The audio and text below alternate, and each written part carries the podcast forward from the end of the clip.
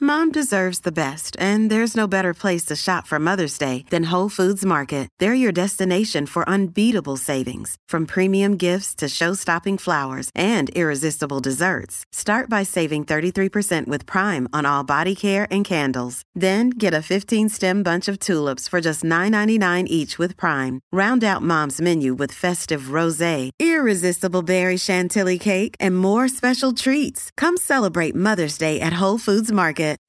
Today's episode of On the Edge with Andrew Gold is brought to you, again, by language learning app Babbel. As you know, you've read it, he stopped the other one from killing me, so I could have easily been another statistic of someone that was raped and then killed.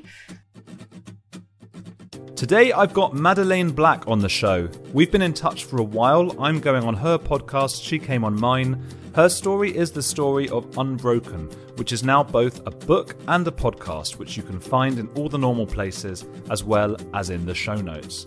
Madeleine has a tragic backstory. At the age of just 13, she was led drunk to a bedroom in a vacant flat in London by two American 17 year olds who raped her. I've decided not to go into too much detail about the rape, except to say that it lasted many hours and involved cigarette burns and a knife that was used before one of the boys or young men dangled her over the edge of a stairwell with the intention of killing her. If you want to know more details than that, they're all in her book, which is a wonderfully put together memoir about her life then and now. She writes about other such incidents in her teenage years and how she ended up in a psychiatric ward. The message of the book, however, is one of hope and resilience, as Madeleine has gone on to become a therapist herself and has with time learned to overcome the PTSD, anxiety, and other disorders that resulted from the rape. She now has a beautiful family up in Scotland, and that message of resilience also echoes across her Unbroken podcast, in which she interviews other such resilient people. When she says she has learned to forgive her rapists, I don't think she means it literally because she fortunately has never crossed paths with them again. But it is clear that over the decades, she's learned to let go and live for herself and her family. Those are my thoughts anyway. I found it a real challenge today from a journalist or podcast presenter point of view because it was such a delicate subject, so I find myself tripping over my words a lot. So do bear with me. April is Sexual Assault Awareness Month as well, so I thought this would be a good one to release now. Instead of the usual 10 questions bonus podcast, I wanted to hear about Madeleine's father, who had the most incredible and poignant Holocaust story that I've ever heard. So if you sign up on patreon.com slash andrewgold or download the Patreon app in 20 seconds, you can just listen on there. Those of you who have been listening the last few weeks will know I've done an affiliate sponsorship with another podcast, and today is my last chance to tell you about them. It's a podcast that will help you become more successful, wiser, and maybe even a better drinks party guest. It's a weekly show called Secret Leaders, and I think you'll enjoy it because, like on this show, they interview outliers, except they focus on outliers in business. They interview a diverse range of founders from pioneering startups like Brewdog, Deliveroo, Monzo, and Jo Malone, who reveal the ridiculous things they've done to get where they are, from landing in this country as a refugee with £10 to firing their mum. Secret leaders have enlightening conversations with fascinating business people, so you get to hear the stories that made, broke, and remade the most outlandish entrepreneurs of our time. I really like Secret Leaders, and you can listen to it wherever you get your podcasts. So, find Madeleine on at MadBlack65 on Twitter or Instagram. I'm on AndrewGold underscore OK on both. You can find the video version of this and all my other podcasts on youtube.com slash AndrewGold1. But for now, here's Madeleine.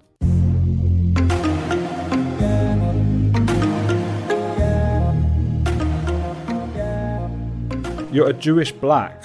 I am. Uh, I know some Jewish blacks. Do you? What, from Glasgow, though? not from Glasgow, but you're not. But you're not from Glasgow. Oh, no, but I, I'm married to a Jewish black from Glasgow and I live in Glasgow. Oh, it's not your. It's not. I was mate. a Gedi, so my dad was a Gedalovich. Oh, yes, that's right. I think you even mentioned that in the book. No, okay. Jewish geography time. there must be some crossover somewhere.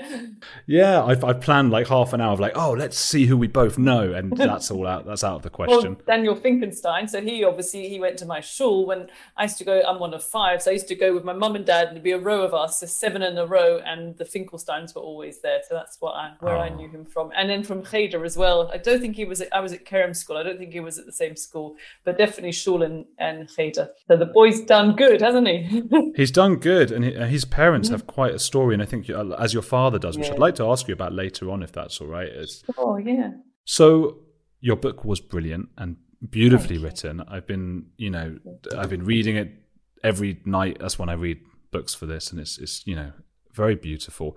How has the reaction to it been? Are, are you happy with it? It has been great. Just at the start of lockdown, it became an audible book so i had a whole new different type of readers and i think hopefully this summer i'm going to be italian. So sadly it's never going to go out of uh, fashion. I don't know if that's the word because you know it's such a global issue violence against women or sexual violence against women as we've just seen this mm. week in london. You know it's been crazy what's going on does that bring back uh, memories or fierce uh, opinions? Does your opinion differ to the typical person over what happened uh, last week with as a policewoman, a policeman um, murdered uh, a woman?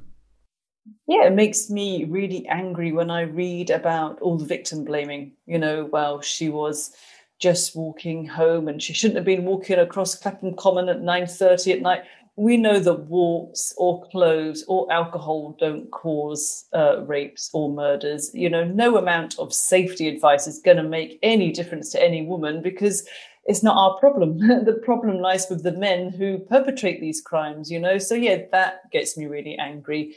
And we've seen an outpouring of it. So many opinions over on social media. Oh, what does she think? Walking at that time. And then, then you get a hashtag she was just walking home. So then, what if she was a woman who was going to buy drugs? Or what if she was a woman that was wearing a short skirt? Or what if she was a black woman coming home from a club? Would we still feel the same sympathy that we feel for this woman? So, yeah, it evokes a lot of feelings. It really does. And then we see how the police handled the women at the vigil. Um, they're there campaigning peacefully, women and flowers, about violence against women, and they are met with violence from police. And it was one of theirs who allegedly has murdered her. So, yeah. That's, I mean, it's just the most horrific thing that's happened. And I suppose what's lost in, in all of this is, is that a family has lost someone. Absolutely.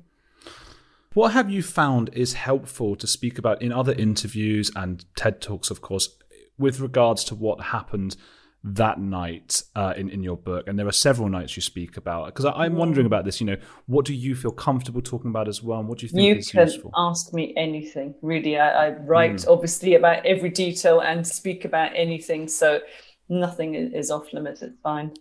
What is your personal opinion then as to how much people should know?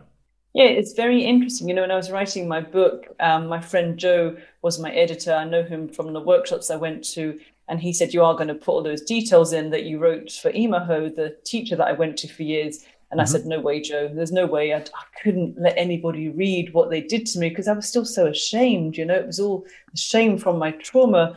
And then he said, You know, as a man, it, it just really made him think about what can take place. It's not just a a woman being overpowered. He didn't understand the level of violence that could also be part of a, a rape attack, a sexual assault. And so he kind of worked on me and worked on me. Then I saw he was right. You know, I'm still, uh, I was still in my shame. I was still wrapped up in the thoughts of what will people think? Will they change their opinion about me? Will they look at me differently?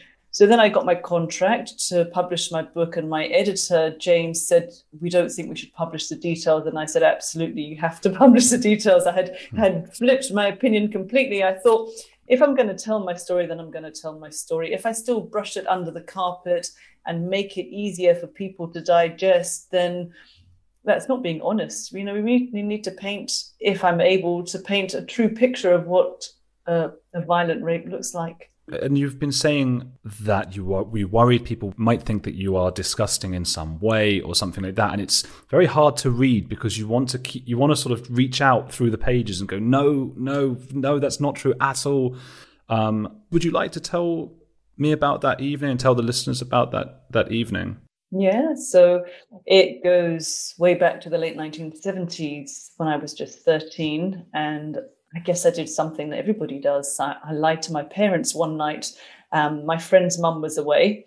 And so we had her empty flat, and we both lied to my parents and her grandparents about where we were staying. And we bought a bottle of vodka. I've never been able to smell or drink vodka again in my life, but we took it to a cafe in North London. It was a Mexican fast food cafe. And we mixed it with orange juice and then we drank it in secret. And, you know, I had never drunk before. I was literally about half the size I am now. And so, yeah, it didn't take me very long to get drunk really quickly. And uh, I threw up all over the place. I was kicked out of this cafe, but two of the young men from the table put us into a taxi. And then we went back to my friend's mum's empty flat. And you know, it's it's interesting when we were talking about the Sarah Everard case because they're saying women can take taxis, and I've really always thought about that taxi driver because he must have seen that I was already getting assaulted. It was already starting in the back of his taxi, but he just really, I guess, wanted to get me there as quickly as possible without me throwing up in the back. But he really was just a bystander instead of an upstander. And I think we need more upstanders in this world to really step in when they see something that's that's off, that's not right. But anyway, he chose to be a bystander and he has to live with that. But when we got to the flats, um, I couldn't walk at this stage. I was literally legless, and they bumped me up four flights of concrete steps all the way to the top floor. It was about four flights up and then they put us into separate bedrooms, and it just became very obvious quite early on that they weren't there to take me out of the clothes that I'd been sick and you know they were there for something else. And then what pursued was about four or five hours of raping me and torturing me every way that they possibly could. And it, it really is there's a point i guess uh, two-thirds of the way through the book and you really lay down every fact of the night which I guess people can can read the book. There's a lot of very uplifting and positive stuff as well. I should say that chapter's that was a difficult one. And so that chapter, my my publishers decided if we were going to publish the details, they did like a, a survey in the office: should she or shouldn't she publish all the details? Luckily, I had a really great uh, freelance editor called Jane, and she said, no, she really needs to publish all the details. It's important. So it comes with a warning. So if you read that chapter, you can decide whether you go on or not. But I guess all the way leading up to that point, you kind of, you know, there's clues of of what took place. And and it wasn't the only uh, incident of its kind. It was it was by far the most traumatic, I, I suppose. But there were three other incidents like that, rapes. I, I they are rapes, aren't they? In in your teenage years, were they all? Yeah. You know what? It didn't even occur to me until I was writing the book. I had just minimized it and just put them out of my head, which is really what's happening now with every all the women outpouring with the sexual harassment that they've been through, and they start listening and they go, "Oh, that's just normal." Uh, you know, I just said no, and they said yes, and yes, they weren't as violent, but it's not about comparison because all all rape is a violation on your body, on your mind, and your psyche. And it's it's not about the levels of you know the scale, what was worse and what was better. They were all a violation, but yeah, I didn't even realize until I was writing my book. Just had no idea about consent, and I was you know I was really scared to fight back. I thought it would get violent like the last time, so I just let them do whatever they wanted. But I I wasn't connected into my body in any way. I had no self respect, no self care, no self worth because of the nature of the initial trauma. So it's a vicious circle, really, wasn't it? I ended up becoming very promiscuous, which there's many, many ways that a woman can respond, or anyone that's been raped can respond. And I just had no uh, care about my body. It didn't belong to me. I thought that that was all it was good for in some way. But yet it took till I was nearly 50 writing my book for me to go, hang on a minute. These three other times I said no and they said yes and they just carried on regardless. And so many readers get in contact to say, well, I haven't experienced something like the first time, but I've definitely experienced date rapes, how you've described it so many times. And you think, yeah, my story is just the story of many, many people. Do you think it's a matter in some ways of education? Because do you think the the latter three men realized at the time how horrible what they were doing was? Do they need to be better educated, or is it just a lack of empathy? Yeah. I think really, if we can start when a child goes to nursery to talk about healthy relationships, respect, consent. So they really understand, you know, right now the British government are talking about putting money into extra CCTV and extra lights to light up parks. So what we can watch them on CCTV when they're attacking someone. What what's the point of that? We need to, I think, really educate people from a really, really young age so that they know what is acceptable and what isn't. Hey, it's Andrew. If you're enjoying Heretics, there's another podcast I want to recommend to you, especially if climate change, global conflicts, and an upcoming election are making you feel like we're on the brink of disaster. What Could Go Right is hosted by Progress Network founder Zachary Karabell and executive director Emma Varvaloucas.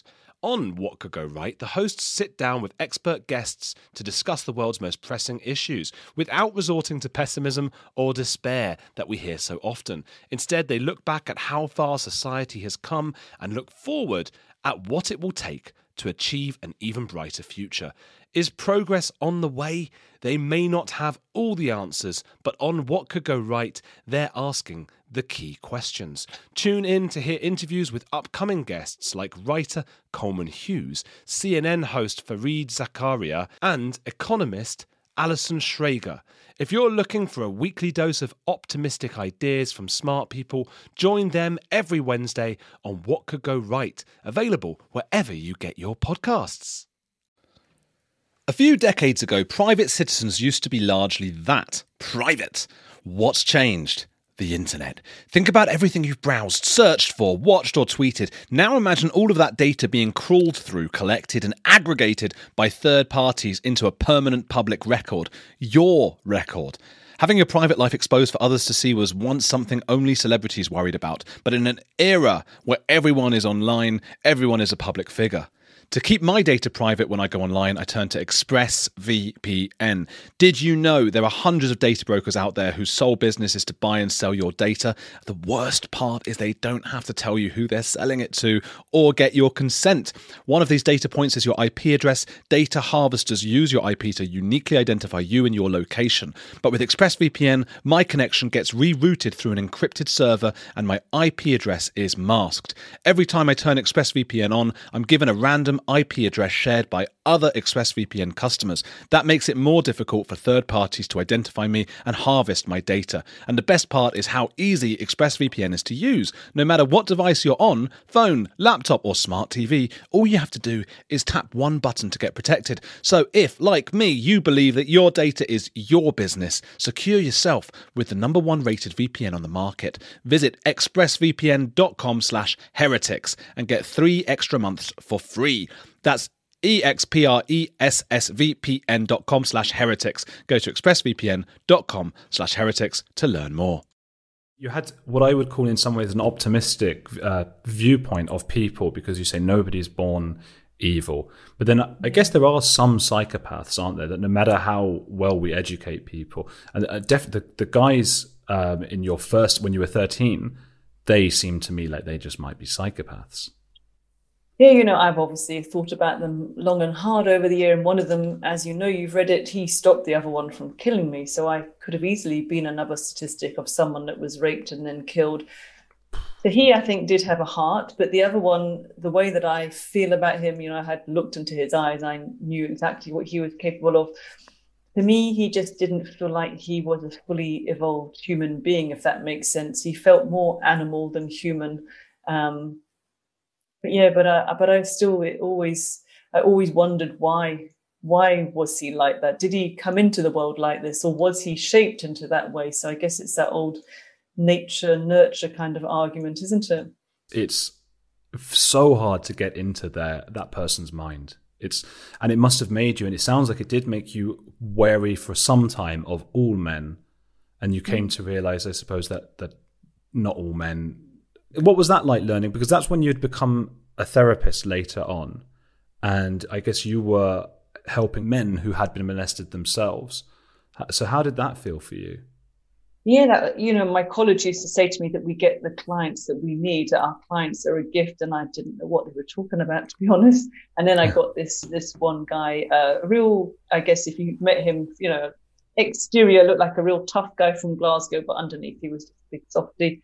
And about six weeks into the sessions, he disclosed to me that as a 13 year old boy, he'd been raped on a holiday. Um, he'd gone down a path which his mum told him not to, and tramp raped him. And everything that he said, it, it, just resonated with me. And I just thought, gosh, you know, he thinks like a woman.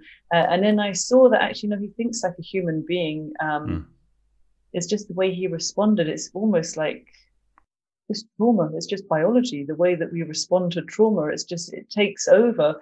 It's such a kind of personal crime that it, yeah, it affects men and women in the same way I saw that. And he really did help me to become a lot easier in the therapy room because it left me with many fears, phobias, anxieties. One of them was obviously being around men. And when I went to train as a counselor, then a psychotherapist, I hadn't really worked much with men. I'd worked at women's aid for 14 years and rape crisis for six years.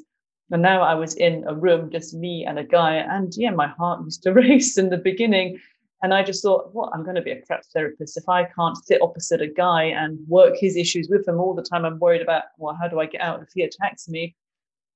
So I kind of did, um, which I didn't really realize I was doing, like exposure therapy. I asked the receptionist just to give me male clients so I could learn to face this fear. And that's what I did. I worked solely with men for quite a long time, I think maybe a year, until eventually in the therapy session anyway, I realized that, yeah, they were there for therapy. They weren't there. It was my own fears that were working, doing a number on me.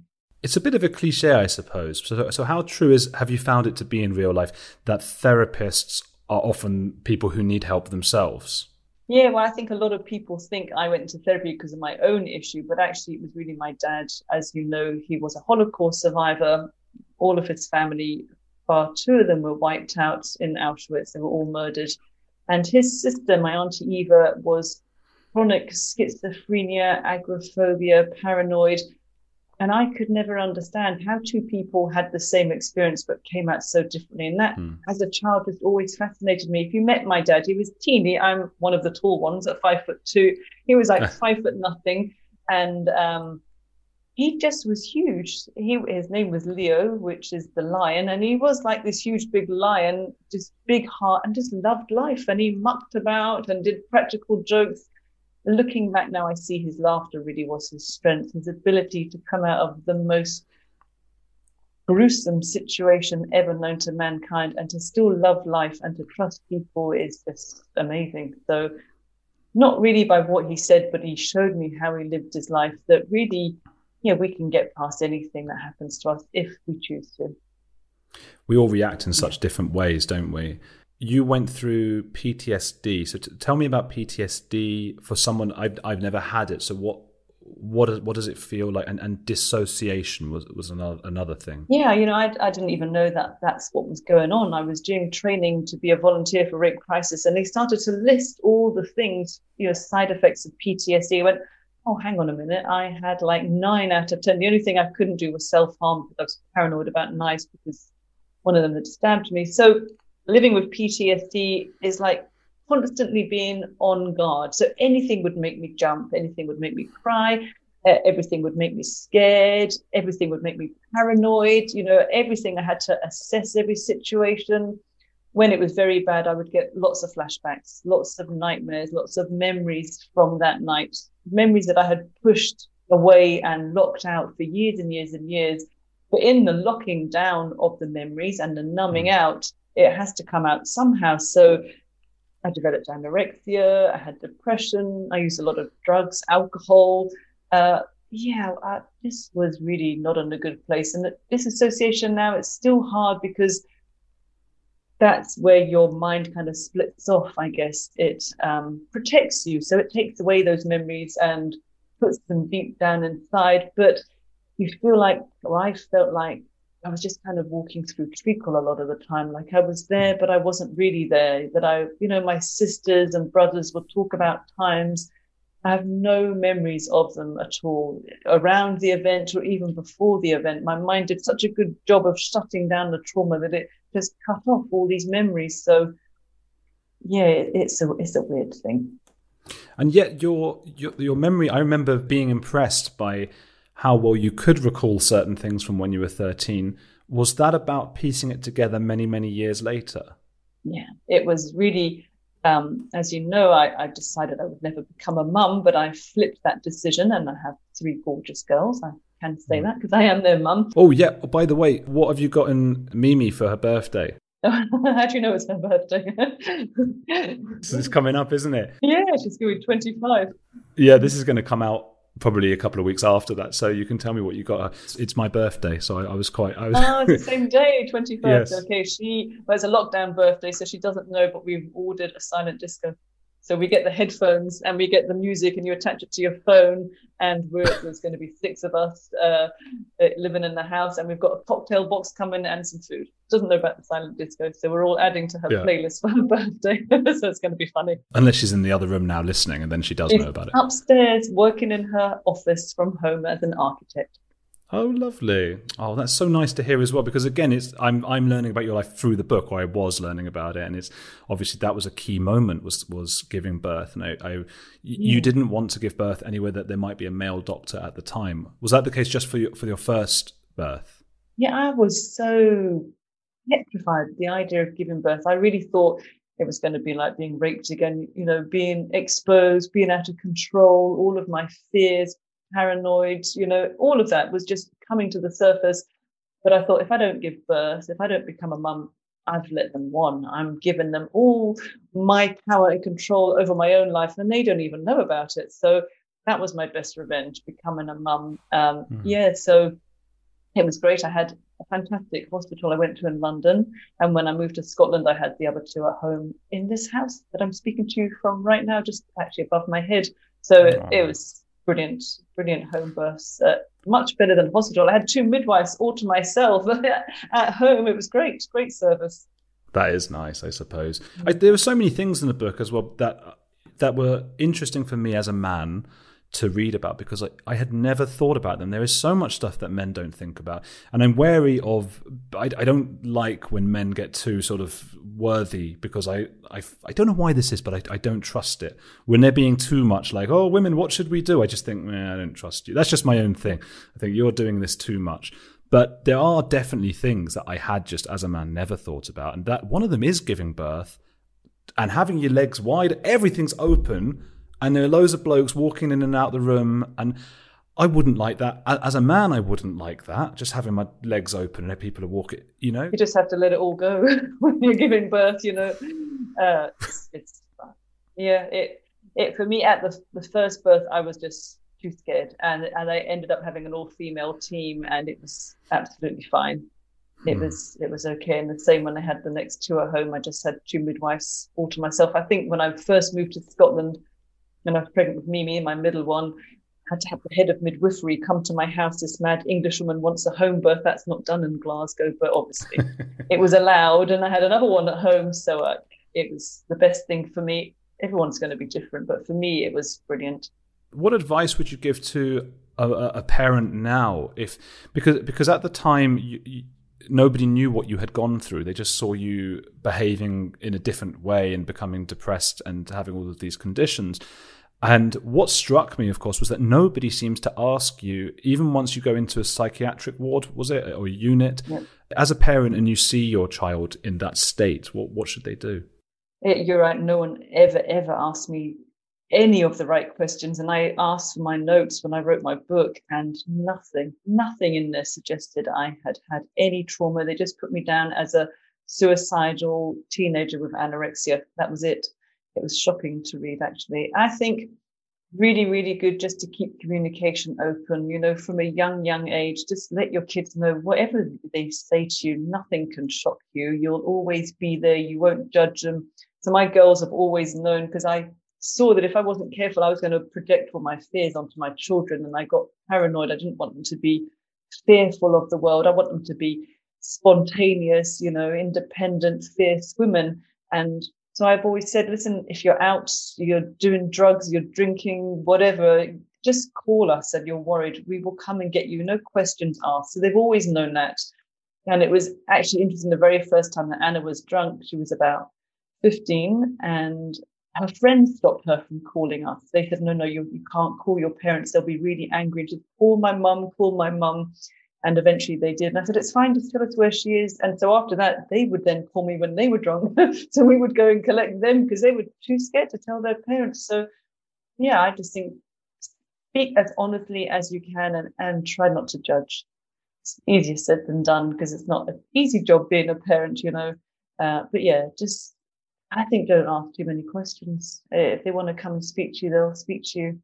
That's hard to do, I suppose, and it it must have been hard at first. You talk about as you as you came to be able to deal with this better you notice that you were less controlling around the house. And so so when you are going through something like this and i suppose that must be quite common when you've gone through a trauma that you want to control every part of the environment that you're in. Is and so a weight was lifted. Is that right it was a bit crazy. It's like trying to close the stable door after the horse has already bolted. You know, yeah. suddenly I went into this just obsessive, yeah, trying to control everything. But it's it's really that's just a massive avoidance plan. It's a massive denial and destruct uh, distraction from what eventually I had to do was to face all that was done to me. But I spent years just pushing it down, pushing it down, um, putting on this mask, you know, pretending I was all in control, a bit like a swan. You know, it looked great up above. I was in control, but underneath my feet are paddling like crazy, just trying to keep up with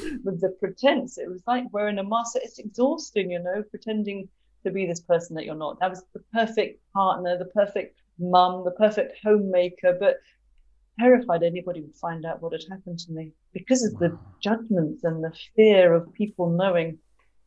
Do we have statistics? I should have looked this up before. Do we have rough statistics about like the uh, amount of women who have had some sort of abuse? Because it does seem like a surprisingly high amount, doesn't it? It just seems like uh, everyone, and I guess the way you were describing yourself, I knew growing up a lot of mothers and a lot of women uh, who were sometimes that way, and and I have since learned that one or two of them went through terrible, terrible things when they were younger as well. Yeah, because it has to come out somehow. You know, if you can't speak about it, it comes out in your behaviour.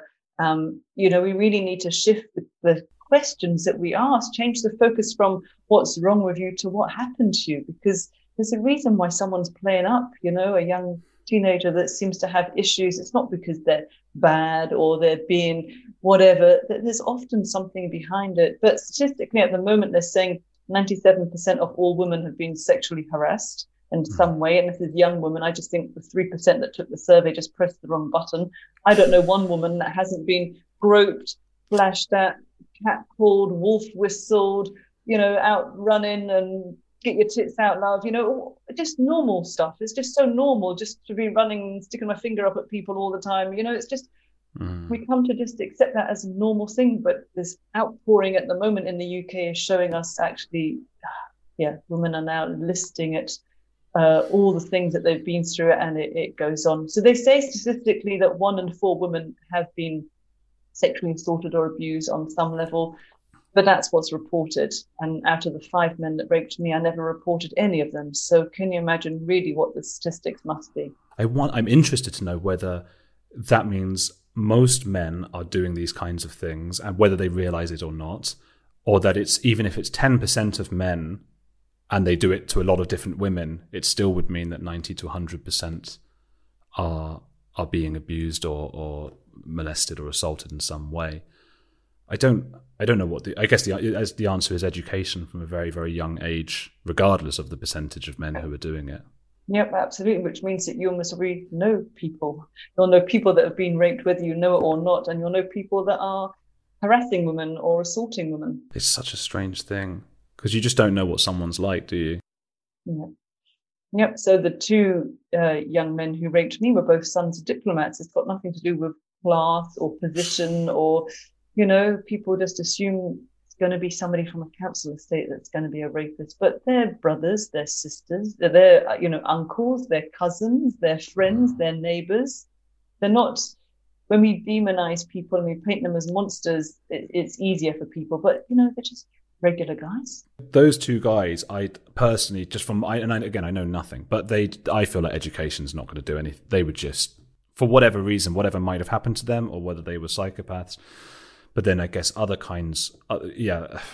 God, I'm just tripping over my words today. I'm sorry.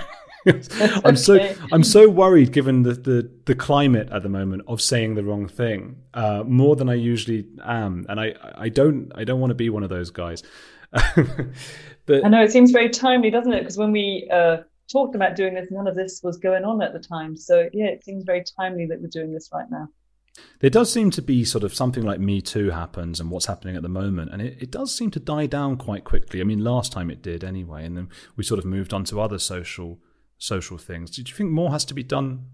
I think Me Too, it wasn't a moment, it is still a movement. I think there's still a lot of work going around with Me Too, and it it mm. helped to expose so much. I mean, Harvey Weinstein, it's now a year that he's been in prison. So I don't think that would have happened if Rose McGowan hadn't spoken out, if she hadn't said, you know, this has happened. And then it triggered 100 actresses mm. at least to come forward to speak about their experience of being blocked from working in studios, being blacklisted from working in films, you know, because they wouldn't repay him in, in the way that he wanted to be paid.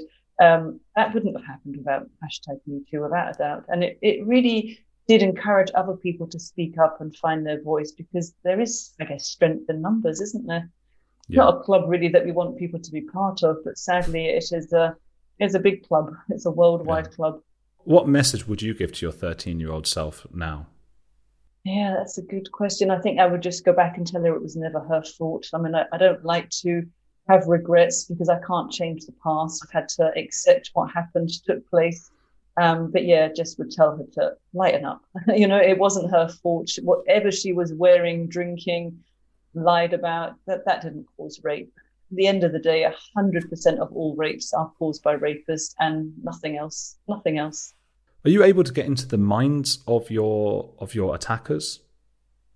It's not something you want to do uh, to get no. into their mind, but um, I chose a, a, long time ago to just let go of it all because I, you know, before I went down the path of forgiveness, I guess I was just filled with so much hate and revenge and plotted fantasies in my head against them. I was so bitter, sarcastic. I was just so rude to most men, actually. And uh, thought, I can't continue to do this. They're still manipulating my life. They don't even know I'm angry, and it's it's still impacting me. So when you wake up to something and you see it, you can't unsee it. And I thought I have to really stop denying it and accept what had happened because that's what it was. It was just the refusal to believe that this had taken place, as if somehow it was a reflection of me, which it, it never was. It was a crime committed against my body. And so when you say you've forgiven them, do you really feel that? I mean, because you never, you didn't get the opportunity to see them again. I, I imagine yeah. you wouldn't want to.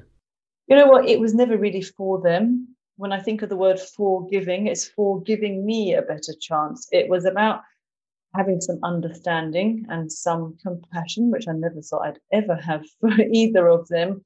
But it was, I didn't need them to meet with them. I didn't need them to write me a letter or to, you know, tell me they were sorry. It was a decision I could make in my own heart about how I wanted to live out the rest of my life. And I didn't want it to be one tinged with bitterness and hatred and revenge. So it was an act of self love, I guess, and it was just totally self empowering. And it just cut those chains that really linked linked me to them and linked me to the past. And it yeah, it allowed me just to go, okay, I'm not what happened to me. I don't believe I am. I'm more than that event in my life. And I know that um, the real essence of who I am is I've taken a shitload of therapy to uncover it, but they can never ever touch that. You know, the real essence of who we are, who we're all born with, that can never be damaged by whatever is done to us. So yeah, it was about letting it go. Do you have any idea about their sort of whereabouts or anything like that? Yeah, they were sons of diplomats. So I imagine they were just living in London for a couple of years. So I assume that they're back in America. But no, I have no idea where they are. I have no interest to be in contact with them either. I don't wish them any ill harm, but I don't really want to be their friends in any way. Your friend was with you and you woke up alongside her and she was fully clothed and you were not. Mm-hmm. Several years later, your parents called hers and she denied that that any of this had happened. What did it feel like to hear that? And and how could she deny it, having woken up next to you and you were bruised and you know with, with evidence everywhere? Uh, you know, it's uh, that is a question I've asked myself for years and years, and I'll never know the answer. I'll never know because, and it's interesting with social media. None of my school friends have ever found her, so I don't oh. know where she is. But um, I just think either the same thing happened to her and she blanked it out, or nothing happened to her and she couldn't understand it. But I think she was also scared of getting into trouble like I was because we had bought alcohol and she had lied. We both lied about where we were staying. So, yeah, I'll, I'll never really know the answer to that question. But I felt just so betrayed and let down by her. She said that they were nice boys, you know, they just brought us home. They wouldn't do what I had said they had done. But yeah, they did. Mm. That sounds like she's covering her tracks. Yes, it's interesting. I get some people that send me theories, their own theories, and, and they think, well, maybe she set this up and she knew these guys and this was done on and I I, I don't think that was right. Oh. I've never ever thought that was right. But a few people have said people love to give you their opinions, don't they? But uh, yeah. I, I don't believe that's true. I think it was really just wrong place, wrong time, and two opportunities just took advantage of the situation. Hmm. I just got shivers down my spine when you said that theory. It's yeah. horrible. But she was at school with you, and yeah. she just knew these these boys, these older seventeen year old men. Yeah, yeah. She, her father was American, and she kind of was English, but when she was with them, she suddenly became very American, so her accent changed, and she was a lot more, I guess, mature than me. I was the middle one of five. I didn't wear makeup or snazzy clothes, and she was really cool. You know, she had the Farrah Fawcett fits in her hair from Charlie's mm. Angels and wore the best clothes and makeup. And just the kind of girl that everybody wanted to be, you know, yeah. the cool one in the class. So, uh, yeah. Probably very unhappy, though. I don't know. I'll, I'll mm. never know what was behind it all. Um, I felt very betrayed by her. And my dad still wanted to go to the police despite what she was saying, but I was still terrified because they had mm. threatened me that if I speak, that they will find me and they will kill me. So I begged him not to, but my mum was really quiet, and that took me years to understand my mum's silence. But in that time, I thought, well, my friends betrayed me, and my mum doesn't believe me. So it, it was a pretty tough time in my life. It was pretty dark. And how is it for your children and your husband?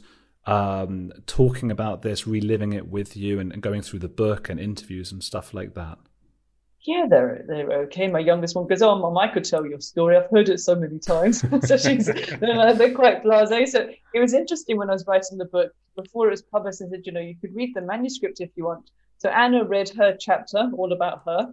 Mimi read the very end when it's really great, everything's okay. And Layla, who then wasn't even 13, she read the whole of the book. So it's uh, interesting what they did.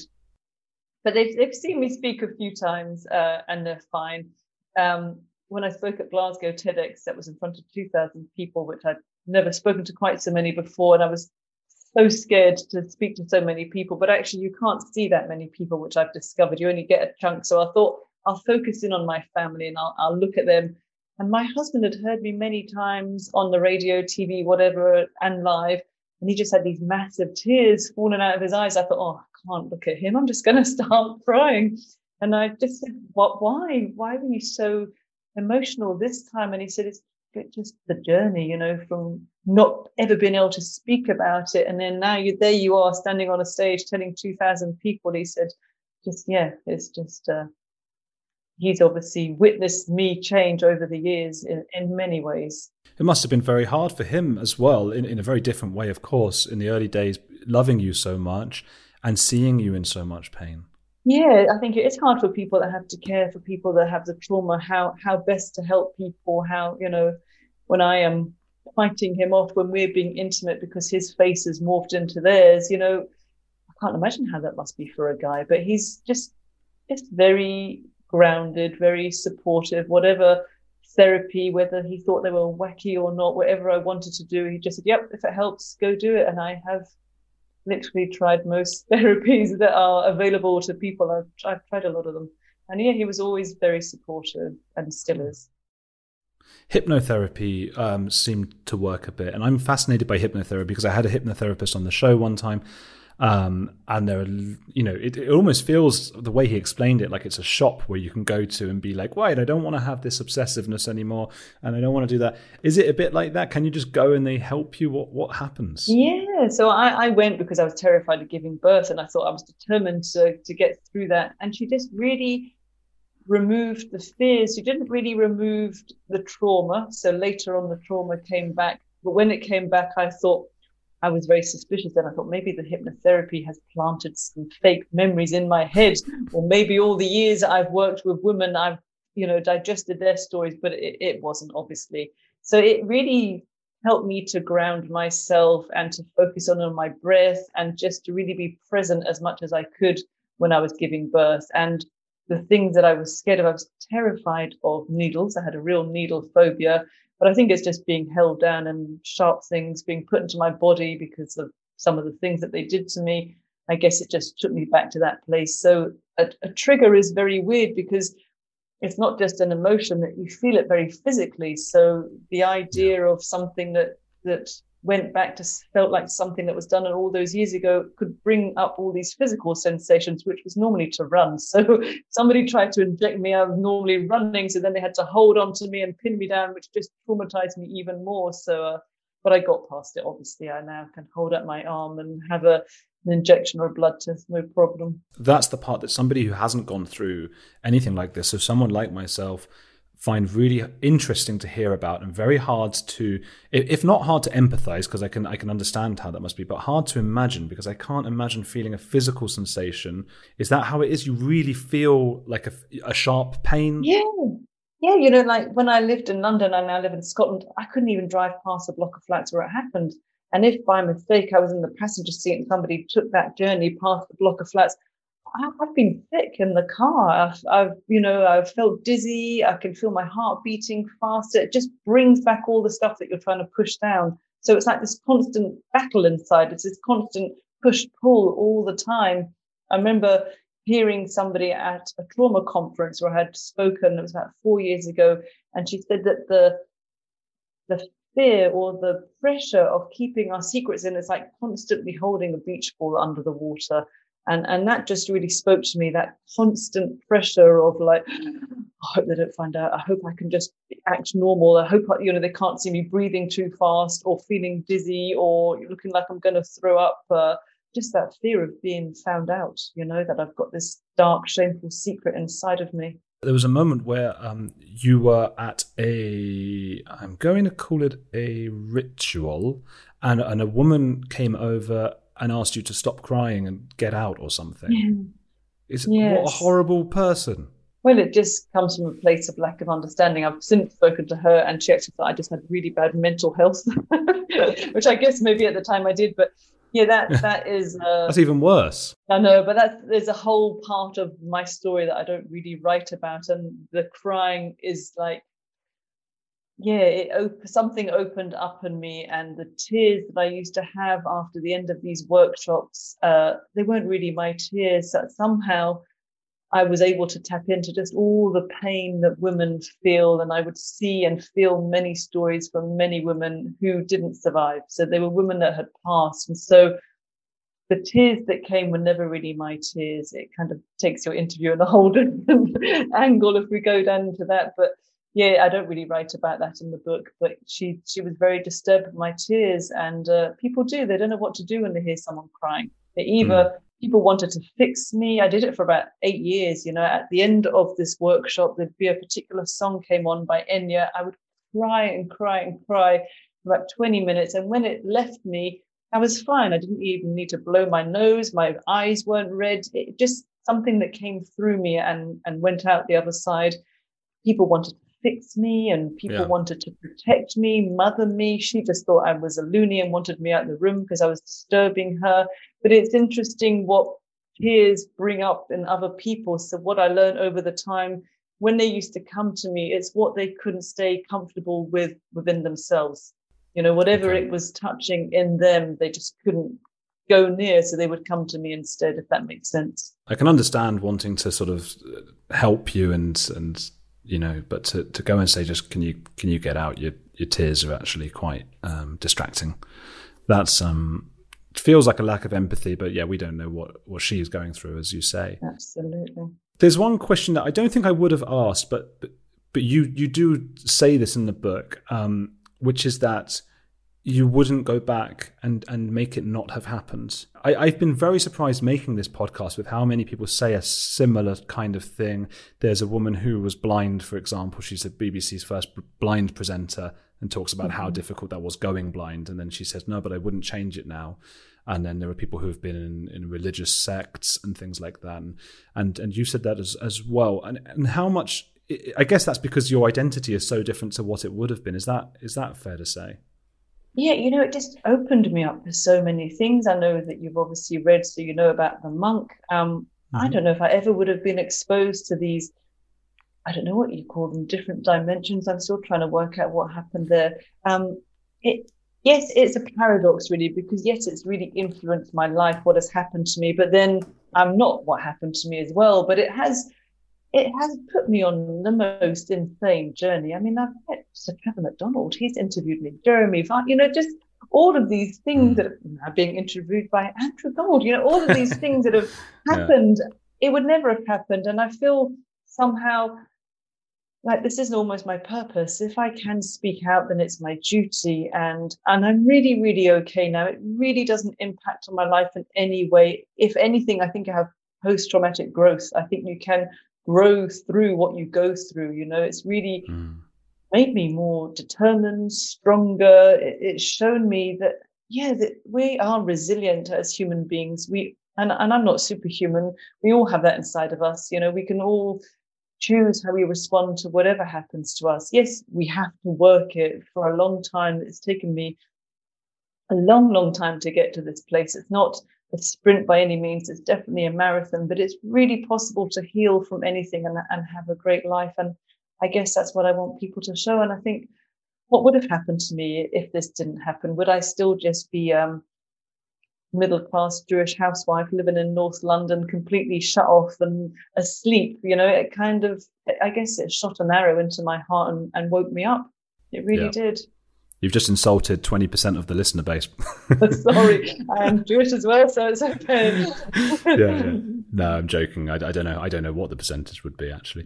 But uh, okay, yeah, I, I totally get that as well. I totally get that. And and what, actually, what was Trevor McDonald like? He, uh, for anyone who doesn't oh. know, for Americans and stuff, he's probably one of our most famous news anchors ever, isn't he? Yeah, he's a legend, really, isn't he? He's a mm. British journalist and broadcasting legend.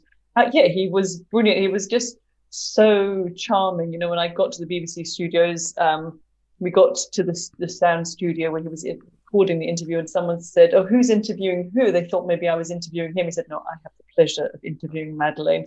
And he was kind of faffing around to start with, looking at all his papers. And when he started, he was just like, Madeleine Black and was like, oh, oh, he was caught by his his presence. But he he just had time for everyone. You know, we walked down the corridor, hi, Sir Trev, Sir Jenny, hi, how are you? How's the family? He just had time for He's just as gentlemanly and lovely as you would imagine him to be. I wanted to yeah. take him home back to Scotland, but I don't think that was allowed. he is extremely charming, isn't he? Very charming. Yeah, he really was.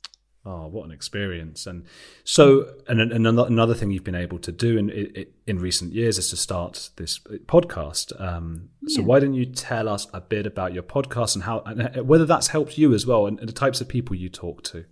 Yeah, it's called Unbroken the podcast with Madeleine Black, and it, I guess it was my gift of lockdown because I stopped working as a psychotherapist a couple of years ago, and then I was at the peak of my career. It was fantastic. I had just come back from Namibia in um, February 20. Ooh. I was the keynote speaker there, which and the closing keynote, which is like, you know, the best thing is to be the opener or the closer. And I've never been a closer. So it was like, yay. And then I came back, COVID happened and cleared out my diary, emptied it.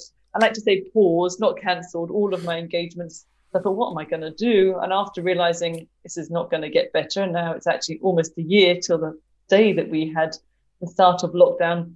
I just thought, you know, I know tons of amazing people because I shared my story with the Forgiveness Project and Marina collects stories of forgiveness. So there's about 250 people there.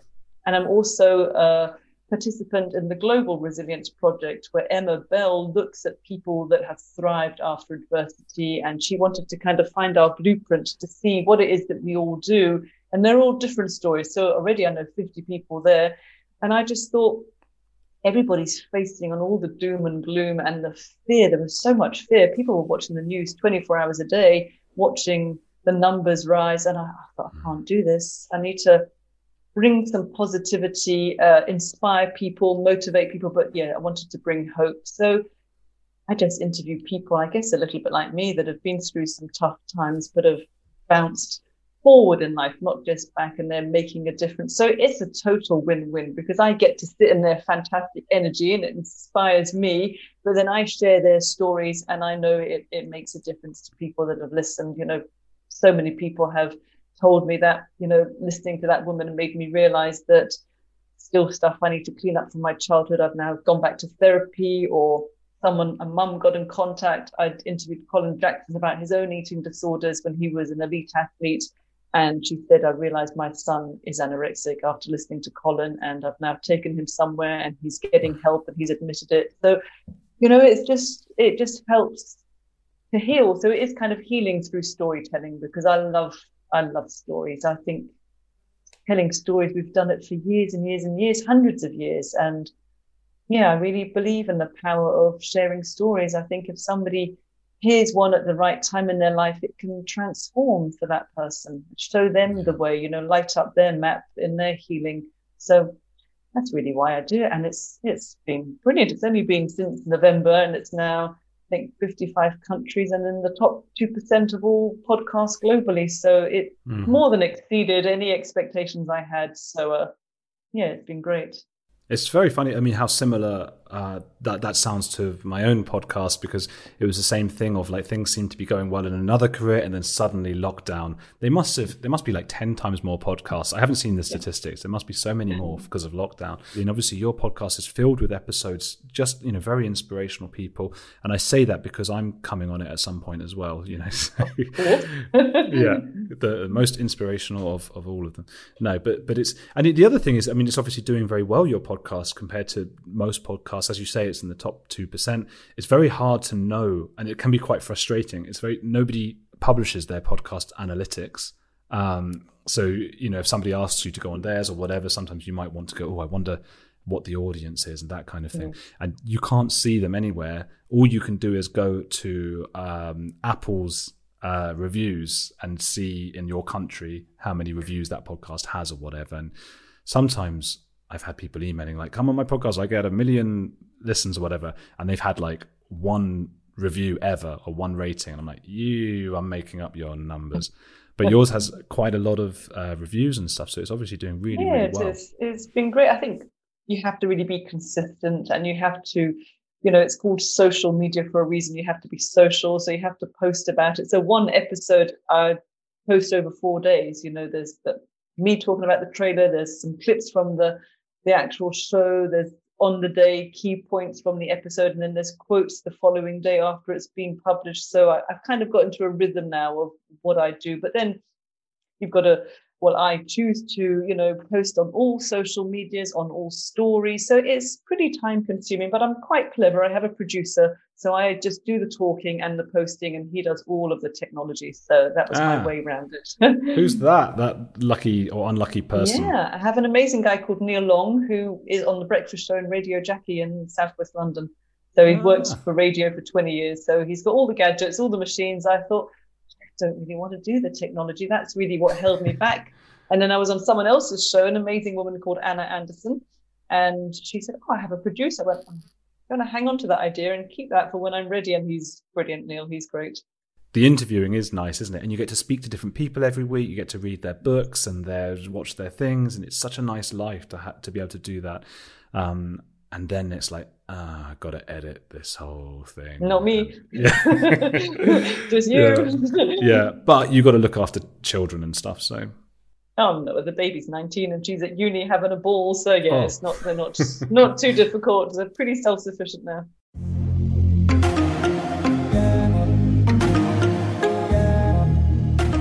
It was so great speaking to Madeleine, and what a harrowing story she has.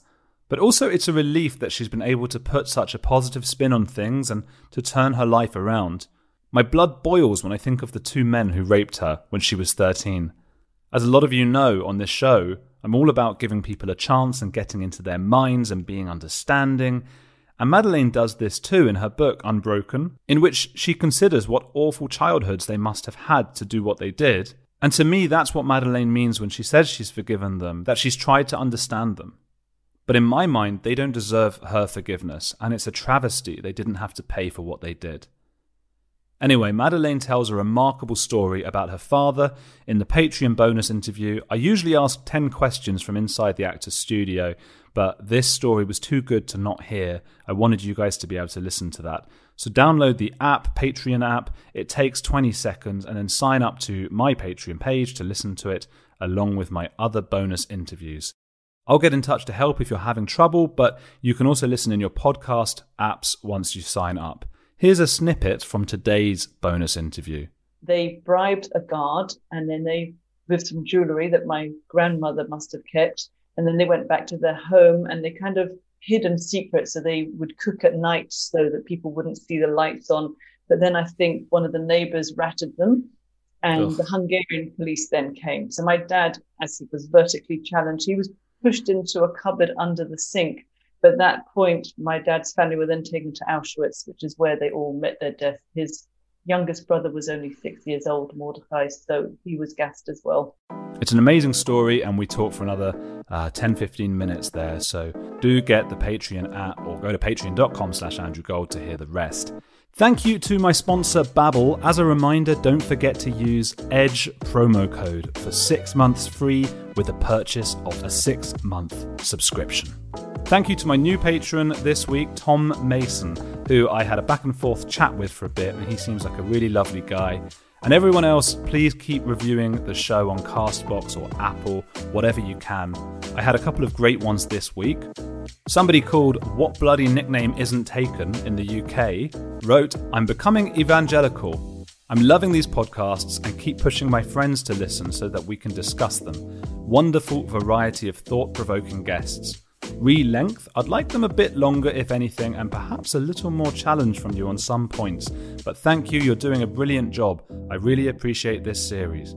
Well, you're not the first person to say I should challenge a bit more, and I, I think I push um, I push next week's. I'll talk about her in a minute, but I push next week's um, guest a little bit further, probably because of that. You're all getting into my head, but no, thank you so much for a lovely review. Uh, another review came from Jazz Cinnamon in Canada, who wrote, Best podcast so far. I'm a prolific consumer of podcasts, and this one truly hits on all levels. It's dynamic, thought provoking, and edgy. Well, edgy is definitely what I'm going for, so thank you so much, Jazz Cinnamon. That was also very nice to, to read. Please, everybody, keep reviewing and telling friends about it so it can grow.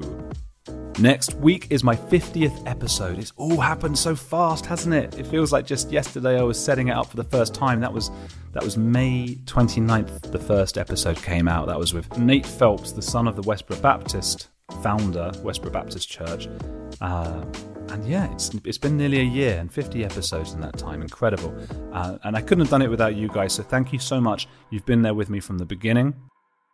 I plan to go on indefinitely. And I'm not just talking about the podcast. I mean, if you've heard the episodes I've done about immortality, I think you know I, I really do. When I say I plan to go on indefinitely, I really mean it.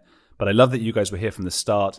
And to mark the special occasion, I've got a blast from the past in the form of female Mormon psychopath M.E. Thomas. She's back on the show. And things get quite heated, actually, but we also have a lot of fun. So stick around for that one. Hey guys, it is Ryan. I'm not sure if you know this about me, but I'm a bit of a fun fanatic when I can. I like to work, but I like fun too. It's a thing. And now the truth is out there. I can tell you about my favorite place to have fun Chumba Casino. They have hundreds of social casino style games to choose from, with new games released each week. You can play for free anytime, anywhere and each day brings a new chance to collect daily bonuses. So join me in the fun. Sign up now at ChumbaCasino.com. No purchase necessary. VGW. Void prohibited by law. See terms and conditions. 18 plus.